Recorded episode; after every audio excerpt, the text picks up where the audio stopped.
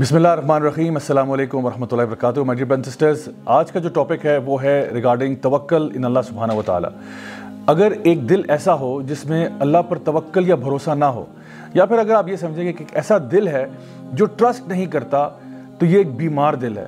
اور اس بیمار دل کا علاج کرنا بہت ضروری ہو جاتا ہے۔ اکثر اوقات ایسا ہوتا ہے کہ ہم لوگ اللہ تعالیٰ کے فیصلوں کے اوپر ناراض ہو جاتے ہیں یا ہمیں سمجھ نہیں آتی کہ آخر ایسے فیصلے کیوں ہو رہے ہیں۔ اور ہم اس طرح کے سوال کرتے ہیں کہ آخر میرے ساتھ ایسا کیوں ہو رہا ہے؟ Why is this happening to me یا یہ واقعہ میری زندگی میں آخر کیوں پیش آیا؟ اللہ سبحانہ تعالیٰ اپنے نیک بندوں کے بارے میں ارشاد فرماتے ہیں کہ اللہ ان اولیاء اللہ لا خوف علیہم ولا هم یحزنون۔ کہ یقیناً جو اللہ کے ولی ہوتے ہیں، جو اللہ کے دوست ہوتے ہیں، نہ تو ان کو خوف ہوتا ہے اور نہ ان کو غم ہوتا ہے۔ یعنی نہ تو وہ فیوچر کے بارے میں خوف زدہ ہوتے ہیں، کیونکہ ظاہری بات ہے جب انسان فیوچر کے بارے میں سوچتا ہے تو اس کو خوف پیدا ہو سکتا ہے کہ مجھے فلاں چیز میرا بزنس کامیاب نہیں ہوگا، یا مجھے بیماری لگ جائے گی، یا فلاں چیز مجھے کاٹ جائے گی۔ مطلب یہ اس قسم کے خوف جو فیوچر کے ہوتے ہیں، وہ انسان کی زندگی میں آ جاتے ہیں۔ اور پھر ایسا بھی ممکن ہے کہ ایک انسان جو ہے اپنے پاسٹ کے بارے میں غم کرنا شروع کر دے کہ ہائے، کاش اگر میں نے یوں کر لیا ہوتا، کاش میں نے ایسا کر لیا ہوتا۔ تو اللہ سبحانہ تعالیٰ فرماتے ہیں کہ جو میرے ولی ہیں، وہ نہ تو فیوچر کے بارے میں ڈرتے ہیں اور نہ ہی پاسٹ کے بارے میں غم کرتے ہیں، کیونکہ وہ پورا کا پورا ٹرسٹ جو ہے وہ اللہ سبحانہ تعالیٰ کی ذات پر کرتے ہیں کہ جو ہوگا انشاءاللہ اللہ تعالیٰ کی مرضی کے مطابق ہوگا اور میں اللہ کی مرضی سے راضی ہوں۔ اللہ سبحانہ تعالیٰ سورہ توبہ میں ارشاد فرماتے ہیں کہ قل لن یصیبنا الا ما كتب اللہ لنا ہوا مولانا۔ کہ یقیناً کچھ بھی تمہاری زندگی میں نہیں ہوگا سوائے کہ وہ پہلے سے لکھ دیا گیا ہے۔ اور اللہ تمہارا مولا ہے اور مومنین جو ہیں وہ پھر اللہ پر ہی توکل کرتے ہیں۔ تو یہ کتنی پاورفل آیت ہے قرآن مجید میں کہ جہاں پہ ہمیں یہ بتایا جا رہا ہے کہ جو کچھ ہوگا وہ اللہ کی مرضی کے مطابق ہوگا اور یقیناً اللہ کی مرضی ہماری مرضی سے بہت بہتر ہے۔ اللہ سبحانہ تعالیٰ فرماتے ہیں سورہ توبہ کی آخری آیت میں، فَإِن تَوَلَّوْا فَقُلْ حَسْبِيَ اللَّهِ، لَا إِلَهَ إِلَّا هُ عَلَيْهِ تَوَكَّلْتُ وَهُوَ رَبُّ الْعَرْشِ الْعَظِيمِ۔ کہ اگر وہ آپ سے منہ پھیر لیں تو پھر حسبی اللہ اللہ میرے لیے کافی ہے۔ لا الہ الا ہو میں اللہ کے سوا کسی کی عبادت نہیں کرتا۔ علیہ توکلت اور اگر توکل کرتا ہوں، اگر بھروسہ کرتا ہوں، تو اللہ پر ہی کرتا ہوں۔ کیوں کرتا ہوں؟ وہ ہوا رب العرش العظیم، کیونکہ عرش عظیم کا مالک جو اللہ ہے۔ تو جب ساری کائنات اللہ تعالیٰ کے قبضہ قدرت میں ہے، جب ہم کہتے ہیں کہ ان اللہ علی کل شعین قدیر، ہر چیز پر اللہ تعالیٰ قادر ہے، تو پھر اللہ پر ہی بھروسہ کرنا بنتا ہے۔ انسان جب یہ سوچتا ہے کہ میرا رب جو ہے، وہ ہر چیز پر قادر ہے، پھر انسان اللہ کو یہ نہیں بتاتا کہ میرے پرابلمز کتنے بڑے ہیں، انسان اپنے پرابلمز کو بتاتا ہے کہ میرا رب کتنا بڑا ہے۔ اللہ سبحانہ تعالیٰ فرماتے ہیں سورہ فرقان میں وَتَوَكَّلْ عَلَى الْحَيِّ الَّذِي لَا يَمُوت۔ کہ توکل اس ذات پر ہم کرتے ہیں جس کو موت نہیں آتی۔ سبحان اللہ۔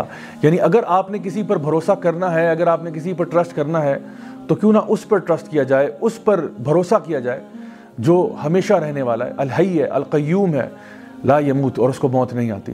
اسی طرح سے سورہ طلاق، سورہ نمبر 65 آیت نمبر 2 اینڈ 3 میں اگر آپ دیکھیں، تو اللہ سبحانہ تعالیٰ فرماتے ہیں کہ وَمَن يَتَّقِ اللَّهَ يَجْعَل لَهُ مَخْرَجًا۔ وَيَرْزُقُهُ مِنْ حَيْثُ لَا يَحْتَسِبُ۔ وَمَنْ يَتَوَكَّلَ عَلَى اللَّهِ فَهُوَ حَسْبُهُ۔ کہ جو شخص بھی اللہ کا تقوی اختیار کرے گا، اللہ تعالیٰ اس کو ہر مصیبت سے باہر نکالے گا۔ اور پھر اس کو رزق دے گا وہاں سے، جہاں سے اس نے سوچا بھی نہیں ہوگا۔ اور جو لوگ اللہ تعالیٰ پر توکل کر لیتے ہیں، اللہ ان کے لیے کافی ہو جاتا ہے۔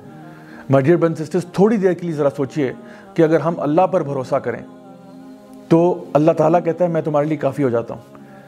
تو اگر اللہ ہمارے لیے کافی ہو جائے، تو اس کے بعد زندگی میں کوئی ٹینشن رہتی ہے۔ کوئی پریشانی رہتی ہے۔ سو اس لیے دل کے اطمینان کے لیے، دل کے سکون کے لیے اللہ تعالیٰ پر بھروسہ کرنا سیکھیں۔ اور آپ یقین جانیں کہ اگر پورے اسلام کی روح نکالی جائے، جیسا کہ سورہ زاریات میں اللہ تعالیٰ فرماتے ہیں، وما خلقت الجن والانس الا ليعبدون کہ میں نے جنوں کو اور انسانوں کو کسی مقصد کے لیے پیدا نہیں کیا سوائے اس کے کہ وہ اللہ کی بندگی کریں۔ تو اللہ کی بندگی کا مطلب یہ بھی ہے کہ اللہ تعالیٰ کو اپنا رب مان کے، رب جان کے اللہ پر بھروسہ کیا جائے۔ زندگی میں جو کچھ ہوگا انشاءاللہ الرحمن و اللہ تعالیٰ کی مرضی کے مطابق ہوگا۔ ہم نے اپنی طرف سے کوشش ضرور کرنی ہے، کسی بھی راہ کی طرف ہم جاتے ہیں، کسی بھی پاتھ کو ہم لیتے ہیں، ہم نے اپنی طرف سے کوشش ضرور کرنی ہے۔ جیسا کہ نبی کریم صلی اللہ علیہ وسلم کی حدیث میں ترمزی شریف میں آتا ہے کہ ایک شخص، ایک صحابی تھے جو کہ اپنا اونٹ انہوں نے ایسے آزاد چھوڑا ہوا تھا۔ تو نبی کریم صلی اللہ علیہ وسلم نے ان سے پوچھا کہ بھئی، تمہارا اونٹ ایسے آزاد پھر رہا ہے، آخر کیا وجہ اس کی؟ تو انہوں نے کہا کہ میں اللہ پر توکل کر رہا ہوں۔ تو آپ صلی اللہ علیہ وسلم نے فرمایا کہ نہیں، توکل یہ نہیں ہے۔ توکل یہ ہے کہ پہلے اپنے اونٹ کو باندھ لو، اس کے بعد اللہ تعالیٰ پر بھروسہ کرنا۔ سو مائی ڈیئر سسٹرز ہمارے لیے ضروری یہ ہے کہ ہم جب بھی کوئی کام زندگی میں کرنے جاتے ہیں، اپنی طرف سے حق حلال کا کام کریں، پوری کوشش کریں، پوری محنت کریں۔ اگر ہو گیا، الحمدللہ، اگر نہیں ہوتا، تب بھی ثم الحمدللہ، کیونکہ جو کچھ بھی ہوگا، اب اللہ کی مرضی کے مطابق ہوگا۔ اور جب ہمیں یہ بات سمجھ میں آ جائے گی، تو پھر ہم لوگ خوش ہو جائیں گے۔ یعنی انسان اداس کیوں ہوتا ہے؟ انسان اداس اس لیے ہوتا ہے کہ جب اس کی مرضی کے مطابق چیزیں نہیں ہوتی ہم یہ چاہتے ہیں کہ ہر چیز جو زندگی میں ہوگی وہ ہماری مرضی کے مطابق ہو۔ لیکن the fact of life is کہ زندگی میں کئی چیزیں ایسی ہوں گی جو آپ کی مرضی کے مطابق نہیں ہوں گی۔ نہ ہی وہ آپ کے ٹائم ٹیبل کے مطابق ہوں گی۔ جو ایمان والے لوگ ہوتے ہیں، وہ یہ بات جانتے ہیں کہ جب بھی جو کچھ بھی ہوگا، وہ اللہ تعالیٰ کی مرضی کے مطابق ہوگا اور اللہ العلیم ہے، الحکیم بھی ہے۔ اللہ میرے سے علم میں بھی زیادہ ہے، اللہ تعالیٰ حکمت میں بھی مجھ سے زیادہ ہے۔ تو اس لیے اللہ کا جو فیصلہ ہوگا، وہ میرے فیصلوں سے بہتر ہوگا۔ ہمیں تصویر کے اندر صرف ایک چھوٹا سا پکسل نظر آ رہا ہوتا ہے اور اللہ سبحانہ تعالیٰ کو پوری پکچر نظر آ رہی ہوتی ہے۔ تو پھر جب بھی کوئی معاملہ زندگی میں ہو تو پھر اداسی کیسی، غم کیسا؟ انسان کو اسی بات پر خوش ہو جانا چاہیے کہ جو کچھ بھی میری زندگی میں ہوا ہے، وہ میرے رب کی مرضی کے مطابق ہوا ہے اور اللہ مجھے کبھی ضائع نہیں کرے گا۔ صحابہ کرام رضی اللہ عنہ مجمعین کہا کرتے تھے کہ جب ہم اللہ تعالیٰ سے دعا کرتے ہیں اور ہماری دعا قبول ہو جاتی ہے تو ہمیں بڑی خوشی ہوتی ہے۔ لیکن جب ہماری دعا قبول نہیں بھی ہوتی تو ہمیں زیادہ خوشی ہوتی ہے کہ پہلے ہماری مرضی تھی، لیکن اب اللہ کی مرضی ہے اور یقیناً اللہ کی مرضی ہماری مرضی سے تو بہت بہتر ہے۔ نبی کریم صلی اللہ علیہ وسلم کی ایک حدیث ہے جہاں پہ آپ نے فرمایا کہ اگر تم اللہ تعالیٰ پر توکل کرو، جس طرح کی چڑیاں اللہ تعالیٰ پر توکل کرتی ہیں، تو اللہ تمہیں اسی طرح عطا فرمائے گا جیسے چڑیوں کو عطا فرماتا ہے۔ کہ وہ صبح کے ٹائم اپنے گھروں سے نکلتی ہیں، اپنے گھونسلوں سے نکلتی ہیں اور جب واپس گھر کو آتی ہیں تو ان کے پیٹ بھرے ہوتے ہیں۔ اب اس میں ایک بڑا امپورٹنٹ بات ہے، وہ یہ ہے کہ یہ نہیں کہا گیا کہ چڑیاں اپنے گھروں میں بیٹھی رہتی ہیں اور آسمان سے منو سلوا نازل ہو جاتا ہے، بلکہ چڑیاں حرکت کرتی ہیں یعنی حرکت میں برکت ہے۔ تو آپ نے اپنے اعتبار سے پوری کوشش کرنی ہے، باقی اللہ پہ چھوڑیں۔ مثال کے طور پہ آپ کا اگر دو ہفتے کے بعد فائنل ایگزام ہے، آپ اس کی خوب تیاری کریں، خوب محنت کریں اور پھر اللہ تعالیٰ پر توکل کریں۔ اچھے طریقے سے ایگزام اٹیمپٹ کر کے آئیں۔ انشاءاللہ الرحمن اگر اچھے نمبر آ گئے، الحمدللہ اگر نہیں بھی آتے اور کسی وجہ سے آپ فیل ہو جاتے ہیں یا آپ کا داخلہ کہیں پہ نہیں ہو پاتا، تب بھی اللہ تعالیٰ پر پورا بھروسہ کریں کہ انشاءاللہ اس میں سے بھی خیر نکلے گی۔ کسی کو اگر آپ نے اپنے گھر دعوت کے اوپر بلایا ہوا ہے، اب یہ نہیں کہ آپ نے دعوت پر بلا لیا اور کھانے کے لیے کچھ تیار نہیں کیا کہ جی آپ اللہ تعالیٰ پر توکل کر رہے ہیں کہ شاید آسمان سے کھانا نازل ہوگا، ایسا نہیں ہے۔ دعوت پر کسی کو بلا رہے ہیں، اپنی طرف سے پورے پریپریشن کریں کھانے کی۔